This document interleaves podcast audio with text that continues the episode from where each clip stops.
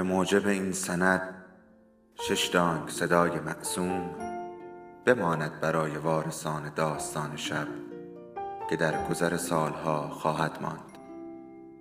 ارادتمند داستان شب.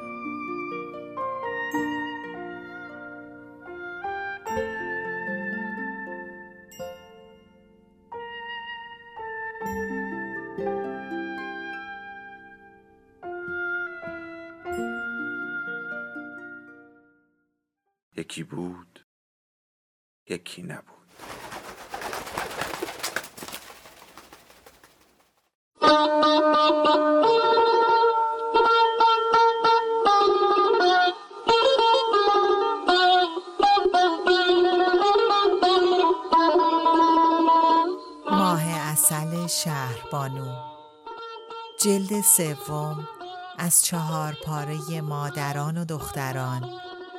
نوشته محشید امیرشاهی.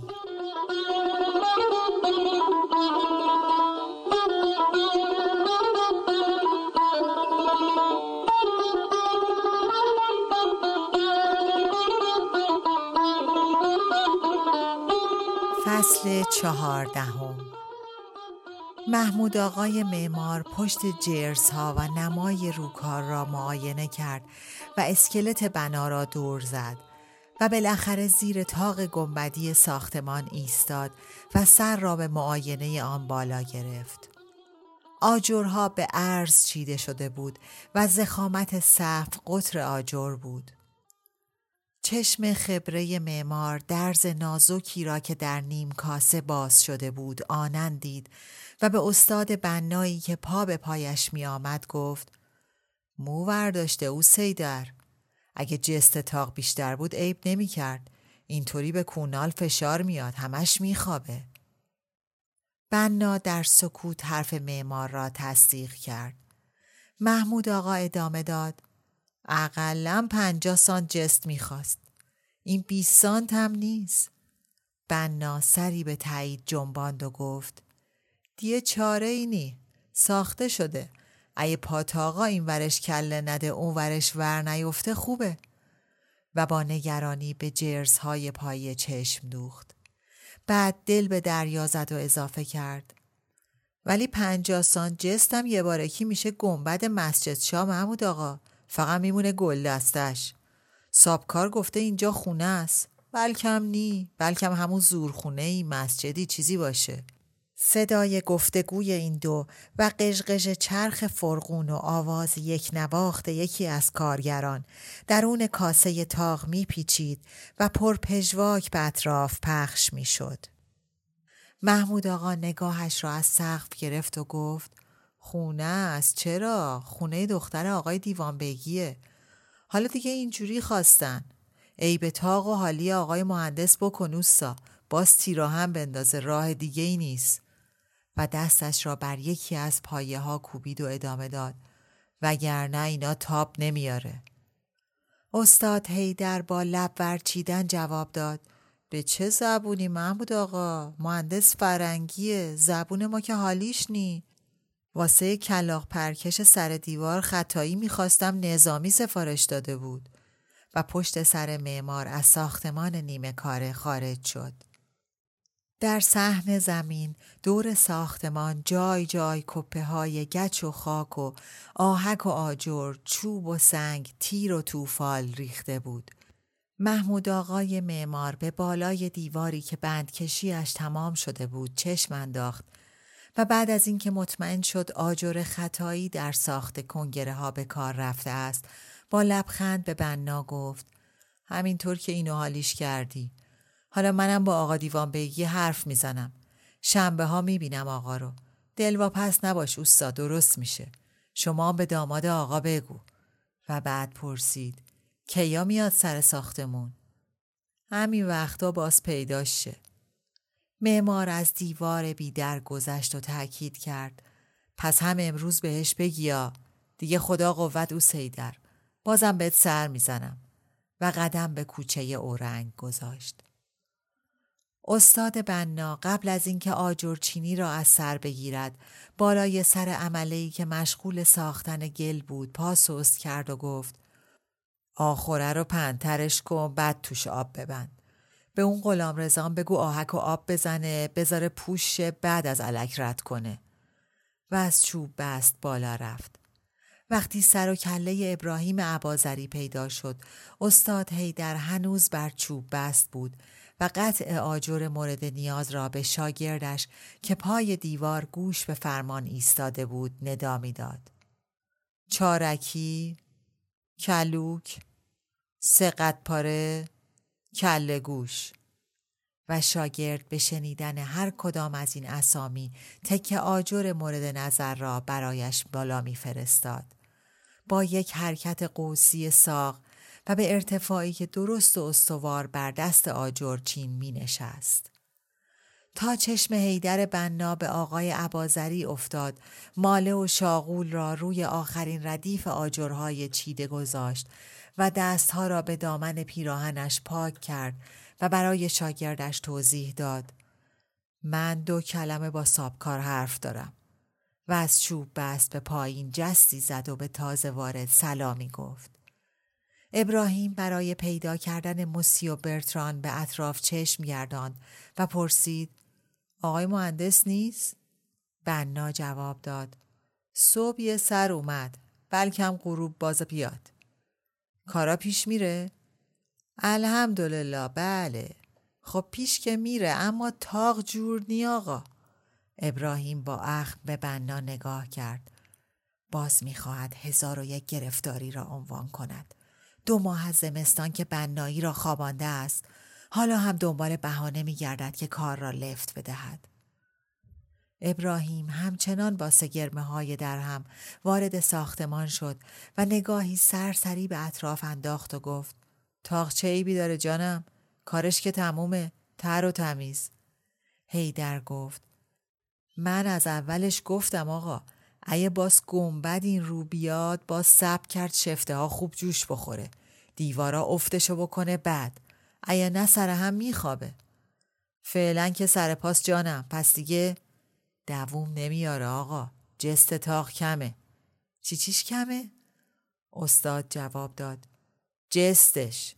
و وقتی ادامه اخم سوال را بر صورت آقای عبازری دید توضیح داد. قوسیش کمه. به پاتاقیا فشار میاره. ابراهیم با تشر گفت چیزیش کم نیست جانم هیچ چیش کم نیست. هرچه به اینها بدهی باز بیشتر می‌خواهند. جست کدام است؟ قوسی چیست؟ نه خیر پرت و پلا می‌گوید. این برتران هم که نیست تا سنگ ها را با او وا بکند.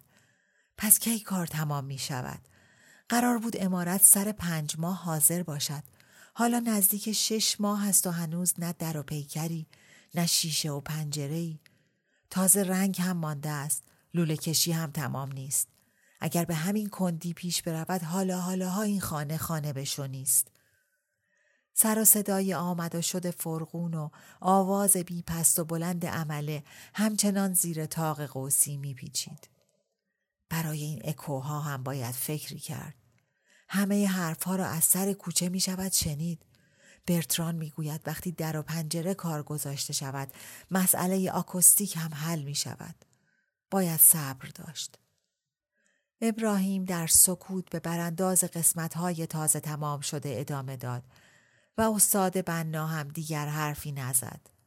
حتی موی کاسه گنبد را هم به آقای عبازری نشان نداد. چه فایده؟ شاید اگر با همان زبان بی زبانی به آقای مهندس مطلب را حالی کند بهتر باشد. صاحب کار که اصلا زبان سرش نمی شود. بالاخره ابراهیم با کچ خلقی پرسید پس آقای مهندس کجاست؟ غروب پیداش میشه آقا. ابراهیم رو ترش کرد و گفت اه باش کار داشتم تا غروب که من نمی‌تونم منتظر بمونم باید برود و ببیند خانم لباسها را بالاخره از صندوق در آورده است یا نه مهمانی شاه دخت دو روز دیگر است باید ترتیبات را هرچه زودتر بدهد فعلا فیروز نظرش را پسندیده است و از طرح سناریو خوشش آمده است می‌گوید شاه دخت برای این نوع کمدی ها قش و ضعف دارد. حالا تا نتیجه چه باشد؟ و به استاد هیدر گفت اصلا نمی‌تونم منتظر بمونم جانم. کار دارم باید برم. آقای مهندس که اومد بهش بگو فردا باشه تا من بیام. تلفنشو چرا جواب نمیده؟ بنا مختصری شانه ها را بالا انداخت و گفت چه ارز کنم؟ من فردا ده صبح یه سر می‌زنم. به سلامت آقا. استاد هیدر به سر چوب بست بازگشت و ابراهیم عبازری وارد کوچه شد. از خانه در دست ساختمان تا منزل معصوم خانم درازای کوچه اورنگ و پهنای میدان مختاری فاصله بود. در طول راه ذهن ابراهیم فقط متوجه برنامه ای بود که با وساطت فیروز قاسمی قرار بود در کاخ شاه دخت اجرا کند. در بین خرت و خورد تا اسباب خانم که اسباب بزک پیدا نمی شود. باید روژ و ریمل شهربانو را بردارد. کلاهگیز هم مسئله ای نیست.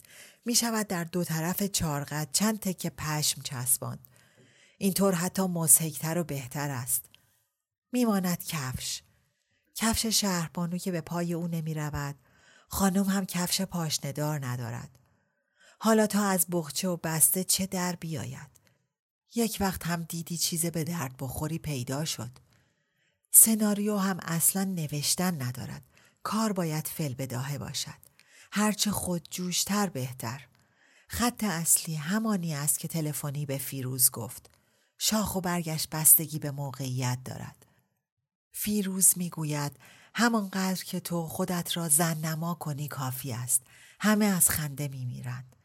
تک پرده های رنو از گیلخوری هم هست. حالا به کدام بهانه اسباب توالت را از شهربانو بگیرد. چون به او که چیزی درباره دعوت شاه دخت و برنامه تئاتر نخواهد گفت. نخیر اینجور کارها را تحسین نمی کند شهربانو. تازه کله هم می سازد و می گوید تو چه اصراری به این نوع آشنایی ها داری؟ مگر جلوی فیروز نگفت؟ تازه او اصراری نکرده بود. حرف طوری چرخید که فیروز پیشنهاد ملاقات با شاه دخت را داد. کدام اصرار؟ موضوع تئاتر بد پیش آمد. وقتی شهربانو نبود. بد هم نشد. مگر او باید برای هر کارش توضیح بدهد؟ اصلا موضوع را از بیخ و به شهربانو نخواهد گفت. نه خیر.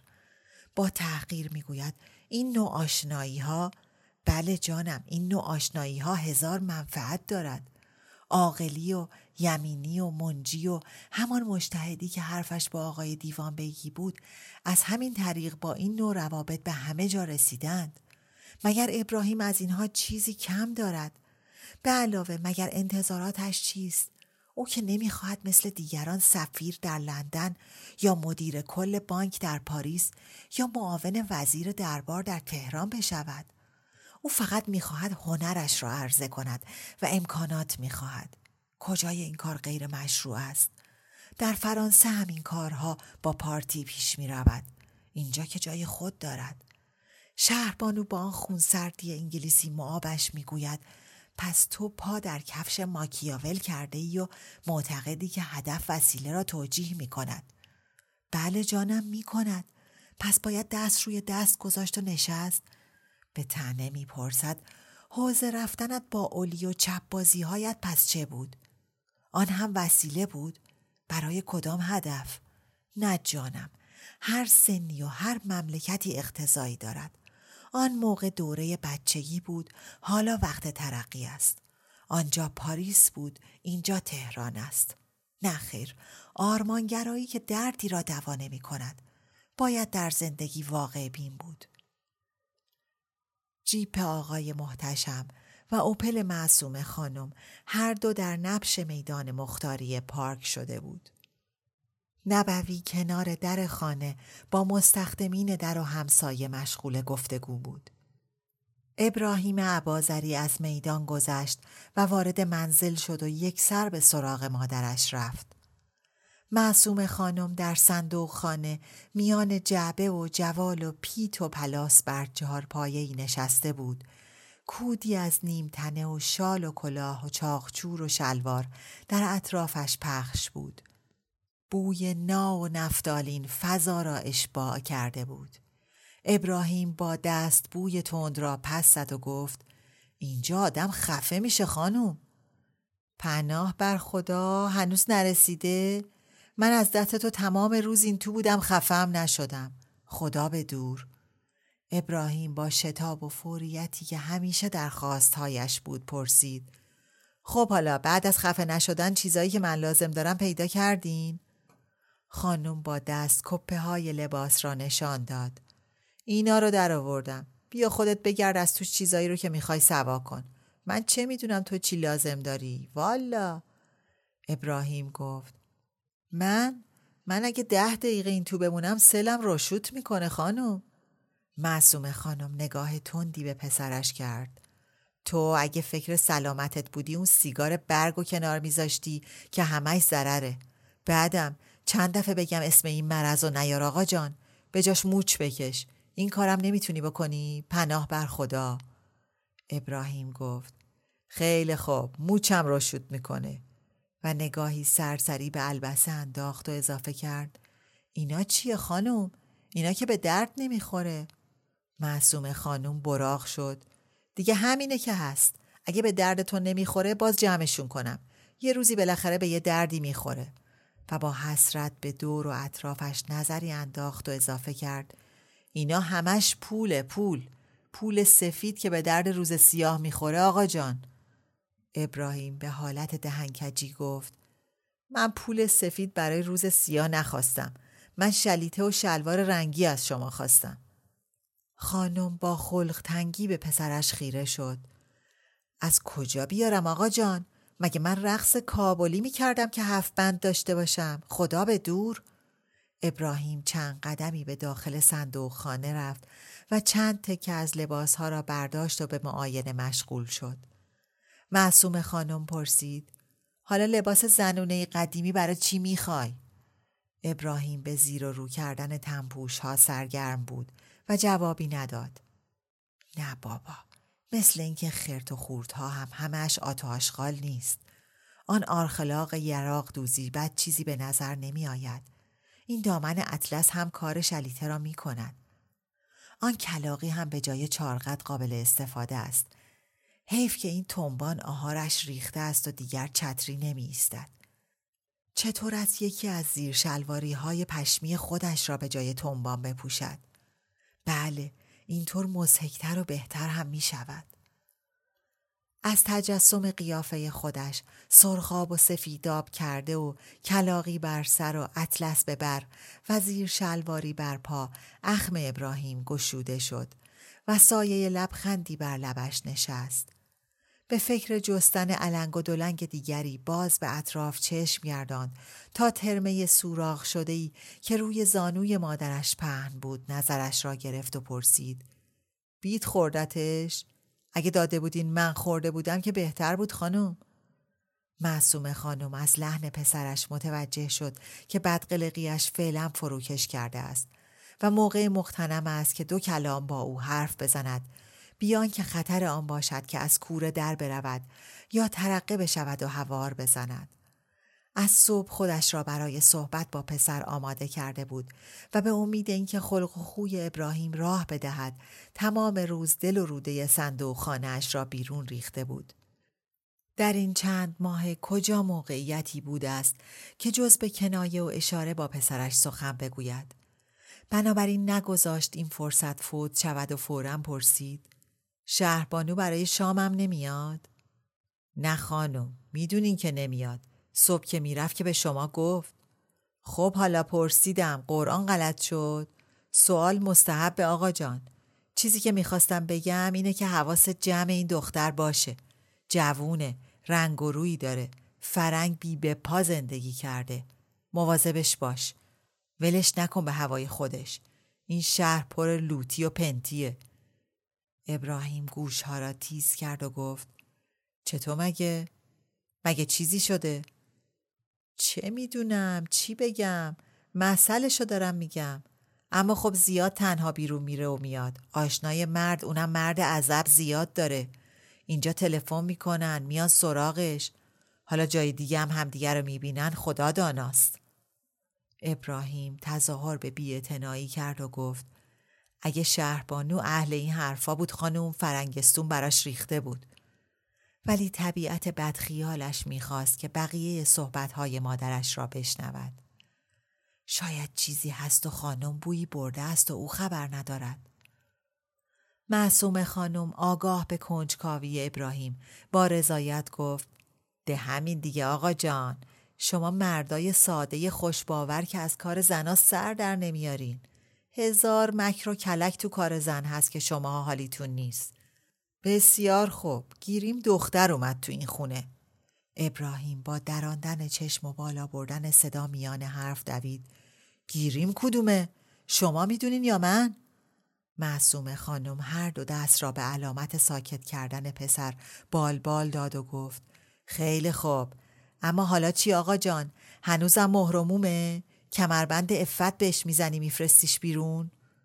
ابراهیم با دقت به صورت مادرش نگاه کرد و به فکر فرو رفت. نه خیر مثل اینکه اتفاقی افتاده است. معصوم خانم با صدایی پرهیجان دنباله را گرفت. چرا باید یه زن جوون تازه عروس هفته چند تا کاغذ برای این و اون به فرنگ بفرسته؟ والا اگه ما اون وقتا جرأت داشتیم برای کسی رقعه بدیم حتی برای مادرمون اسباب بیآبرویی و بدنامی بود پناه بر خدا ابراهیم بی آنکه اصراری به اثبات حرف خود داشته باشد گفت چه حرفا می‌زنین خانم این دوره دیگه همه به همه کاغذ می نویسن. ولی با همه حواس به حرفهای مادرش گوش داشت تا دلایل دیگرش را بشنود. مسئله مسئله دیگری است. نه خیر. حتما چیزی پیش آمده. چه شده است؟ معصوم خانم به همین نوع توجه ابراهیم نیاز داشت و به ادامه صحبت تشویق شد. بیان که توجیه پسرش را به جد بگیرد خط فکری خودش را دنبال کرد. حالا رقعه هیچ عکس برای کسی بدیم به حق چیزای نشنیده خدا به دور تشت رسوایی زنی که این کارو می‌کرد از بام میافتاد. ابراهیم پرسید عکس مقصودتون چیه؟ شهربانو برای کی عکس داده؟ شما از کجا خبر دارین؟ معصوم خانم روی چهار پای جابجا جا شد و گفت من که مثل تو بیخیال نیستم آقا جان. اینجام بیکار ننشستم. مواظب زندگی تو هم کاغذهای شهربانو رو من از احمد گرفتم. نذاشتم پست کنه. و قبل از اینکه به ابراهیم حرفی بزند با لحنی قاطع اضافه کرد. خیلی خوب کردم. کار درست همین بود. من که گیسم و تو آسیاب سفید نکردم که. چیزایی رو که من تو خشت خام می‌بینم تو صد سال به آینه نمی‌بینی. اگه سر پاکت ها رو وا نکرده بودم از کجا میفهمیدم که شهربانو عکس با این و اون مبادله می‌کنه؟ ده همین دیگه. ابراهیم با عجله پرسید. چیه این کاغذا؟ کجاست؟ اگه انقدر مهمه پس بدین منم ببینم. همین جاست جایی نرفته. بعد میدم نگاه کن. حالا بذار حرفامو بزنم. معصوم خانم دیگر اطمینان داشت که ابراهیم حالا برای دانستن بیتاب است. بنابراین تاق شال ترمه را از روی زانو برچید و در حین تا کردن و در صندوق گذاشتنش گفت خیال نکنم بشه رفوش کرد. دیگه کو رفوگر؟ اگرم پیدا بشه پول خونه باباشو می‌خواد. سال به سال دریغ از پارسال. والا این کارا تو این دوره آفتاب خرج لحیمه. حالا ترمه و رفوگر و آفتابه باشه بعد خانم. دیگه چی؟ در صدای ابراهیم کلافگی درج بود. معصوم خانم باز بر چهار پایه جابجا شد و توضیح داد. اون یه چند تاییش که برای خواهر و مادرش نوشته خب چیزی نیست. شایدم برای ایزگم کردنه. کسی چه می‌دونه؟ اما باقیش یا به زبون فرنگیه یا حرفای سبک. توی یکیشم عکسه گفتم که دو تا. برای هر کی هم هست پشتشو براش نوشته. دوره آخر زمونه والا. پناه بر خدا. صورت ابراهیم چون پوست انار برافروخته شد. یعنی عکس لخت. او هنوز که هنوز است نتوانسته است یک دل سیر همه تن و بدن شهربانو را ببیند. کی عکس را گرفته است؟ کجا؟ کی؟ پس به خاطر همین چیزهاست که می‌گوید هر کسی گذشتش مال خودش است؟ اولین بار در شب عروسی وقتی عکس های در حال معاشقه را نشان شهربانو داد این حرف را زد و آلبوم را دیده و ندیده بست. نه خیر. پس شکه نشده بود می‌خواست گذشته خودش را پنهان کند چرا در حمام را به روی او کلید می کند؟ به خاطر آن یک باری که زیر دوش بود و او سرزده وارد شد؟ در مقابل اعتراض او هم همیشه به شوخی و جدی می‌گوید تو عادت به در زدن نداری. من هم نه از تننمایی خوشم میآید نه از ورنچشمی نه خیر پس بر او روا ندارد ولی حاضر می شود سیبیل کلفت دیگری عکس برهنهاش را داشته باشد و به آن بر و آن کمر و کپل و به آن سینه و پستان ساعتها سر فرصت بی سر خر نگاه کند؟ اگر اینطور باشد که نه او نه شهربانو تن نمایی ورنچشمی آره جان خودت. و با صدایی گره خورده در قیز از مادرش سوال کرد آخه چه جور عکسی؟ خانم نفسی تازه کرد و سخن را از سر گرفت. عکس دیگه آقا جان عکس. عکسی که آدم واسه یه عذب اغلی میده می‌خوای چه جور باشه؟ پناه بر خدا. مگه از همون مردای عذب رقه نمی‌گیره؟ نشون تو میده اونا رو. و وقتی ابراهیم در سکوت به نگاه خیرش ادامه داد اضافه کرد. نه که نمیده. اگه خورده برده ای تو کار نیست چرا نباید نشون بده؟ ده همین دیگه. من اون کاغذا هم دیدم آقا جان. یعنی چشمم افتاد بهشون. میون دفتر و کتابش بالا روی میزش ولو بود. سر تا پاش حرفای صد تا یغاز و لودگی خنک. خدا به دور. چه معنی داره این کارا؟ ابراهیم چنان منقلب بود که بی اختیار بر یکی از صندوق نشست و انگشتان دو دست را در هم تابید. حواس از شش دانگ پی حرف های معصوم خانم و عکس و نامه های شهربانو بود. برای دیدن و خواندن تاب نداشت. آشوبی که در دلش برخواسته بود حسادت عاشقانه نبود. احساس از دست دادن تمام هستیش بود. تا چهل سالگی مالک هیچ نبود جز شهربانو. شهربانو تنها ملکش به شمار می رفت که برای تصاحبش چند ماهی زحمت کشیده بود و در نهایت با عقد نامه به تملکش درآورده بود و دیگر نیازی نمی‌دید که در پاسداریش کوششی به خرج دهد یا ظرافت و توجه خاصی خرجش کند. ملکش بود شهربانو و آنچه برایش مسلم بود اینکه ملک شریک بر نمی دارد. معصوم خانم التهاب ابراهیم را زیر نظر داشت و دیگر برای گفتگو شتابی نشان نمی‌داد. سرش را به جمع و جور کردن بخچه و صندوق گرم کرد تا ابراهیم به حرف بیاید. ابراهیم به حرف آمد. خب پس پاشین دیگه خانم. منتظر چی هستین؟ پاشین کاغذا رو بیارین. معصوم خانم با تو معنینه گفت کجا پاشم آقا جان؟ همین جاست کاغذا. و خم شد و نامه ها را از کیف دستیش که کنار چهار پایه بود بیرون کشید و پیش از آن که آنها را به پسرش بدهد اضافه کرد. حالا اگه ناراحتی می‌خوای بذار یه وقت دیگه. ابراهیم دسته پاکت ها را از دست معصوم خانم قاپید. اولین کاغذی را که باز کرد خطاب به علی نامی بود. علی جان نشد زودتر از این جوابت را بدهم ببخش گرفتاری و از این حرف ها باور کن بی خود نمی‌گویم. اگر از عروسی گرفتاری گنده تر سراغ داری بگو و جایزت را بگیر. بله دوست عزیز عروسی درست خواندی. بالاخره این آوار سر من تفلک هم خراب شد. خواهش می‌کنم پوزخندت را جمع کن که هیچ حوصله ندارم. می‌دانم چه متلک هایی در محفل دوستان بار من خواهی کرد. مگر دست من دیگر به تو نرسد. اگر قصد خوشمزگی داری می توانی این حادثه را به تمام بازماندگان تبریک بگویی. این چه طرز خبر دادن عروسی است. انگار از عزا حرف می‌زند. چرا اسم او در هیچ جا نیامده است؟ این علی کدام پوفیوزی است که پوزخند بزند و متلک بار کند اصلا چه روابطی با شهربانو دارد؟ بقیه نامه از آب و هوا بود و پرس و جو از دوستان مشترک. کاغذ بعدی به انگلیسی بود و برای شیرین نوشته شده بود. چرا به انگلیسی به شیرین که لابد ایرانی است؟ چه بدبستانی با او دارد شهربانو؟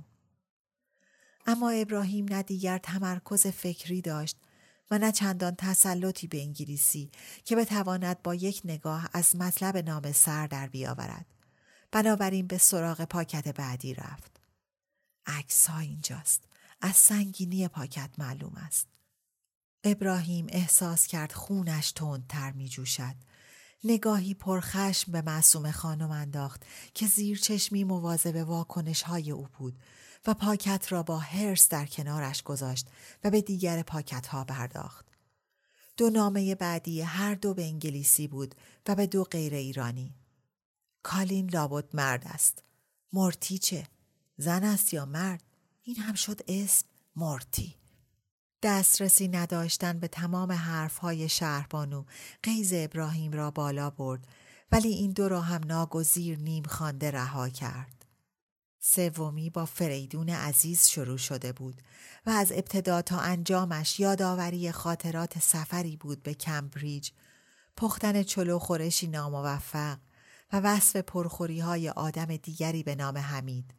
جز چند سطر پایانی نامه در بخش آخر آمده بود.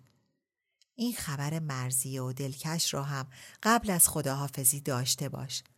من در پاییز گذشته ازدواج کردم. ها ها. شاید موضوع از طریق دیگران به گوشت رسیده باشد. ولی نخواستم از دهن خود صاحب مجلس نشنیده باشی. حالا می توانی به همه بگویی که به اصطلاح از منبع موثق خبر را گرفته ای.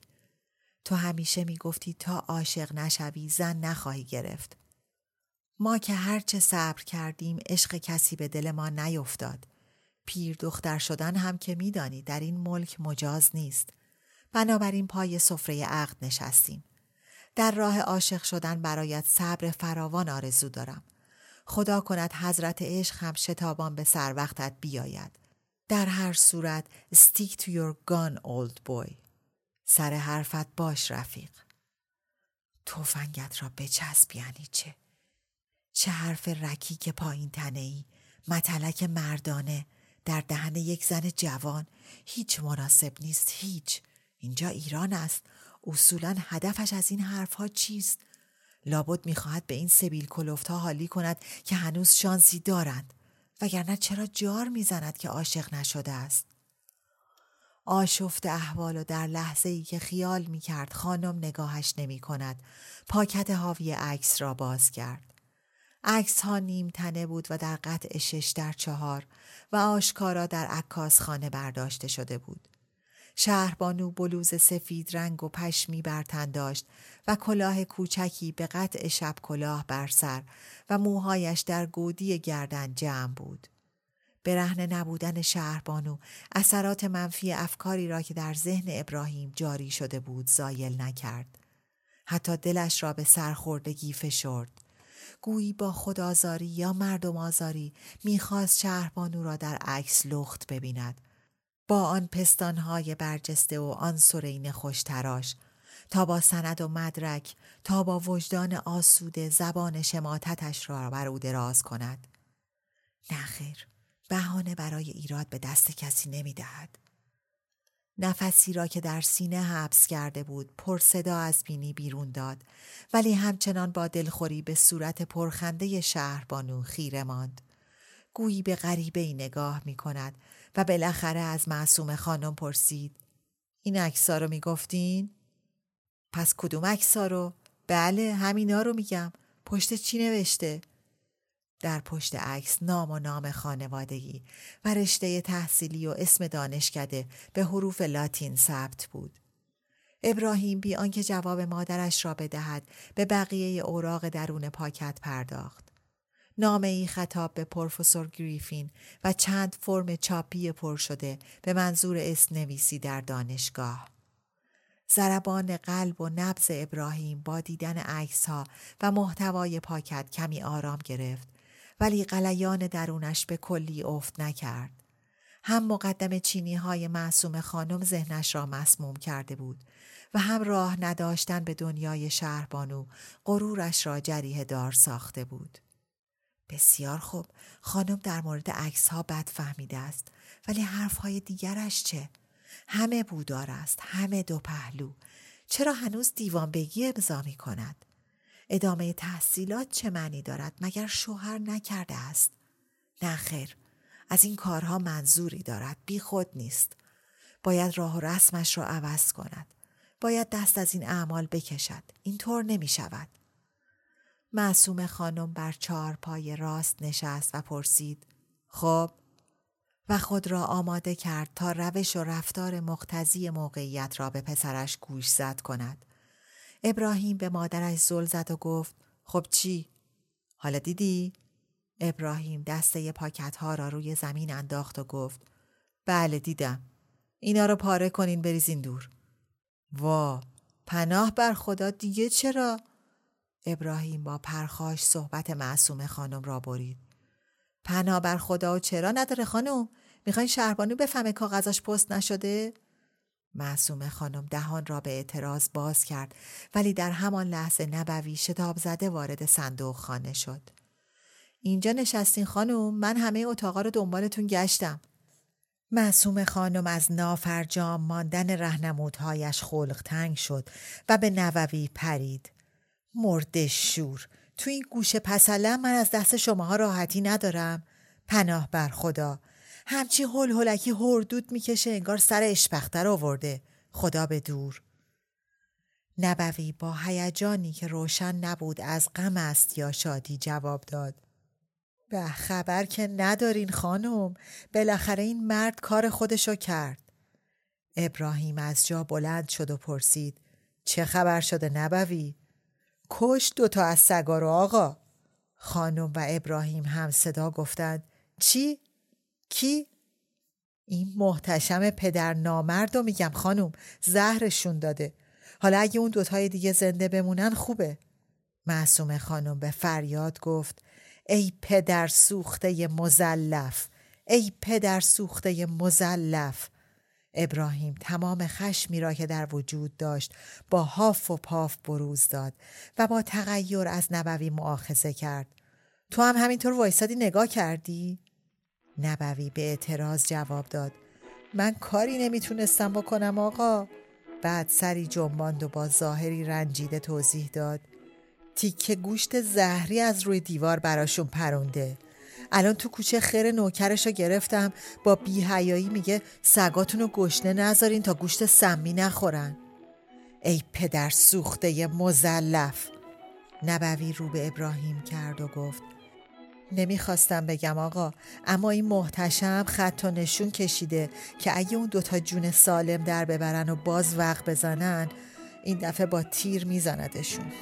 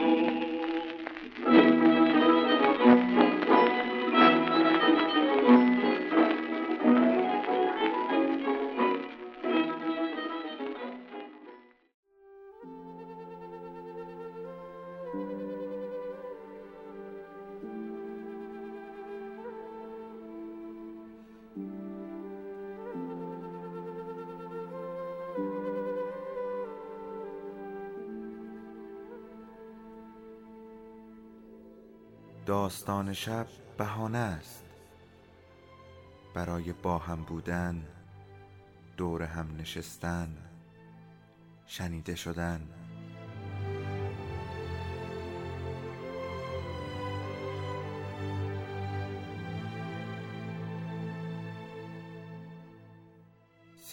افسانه ها رو میشنویم.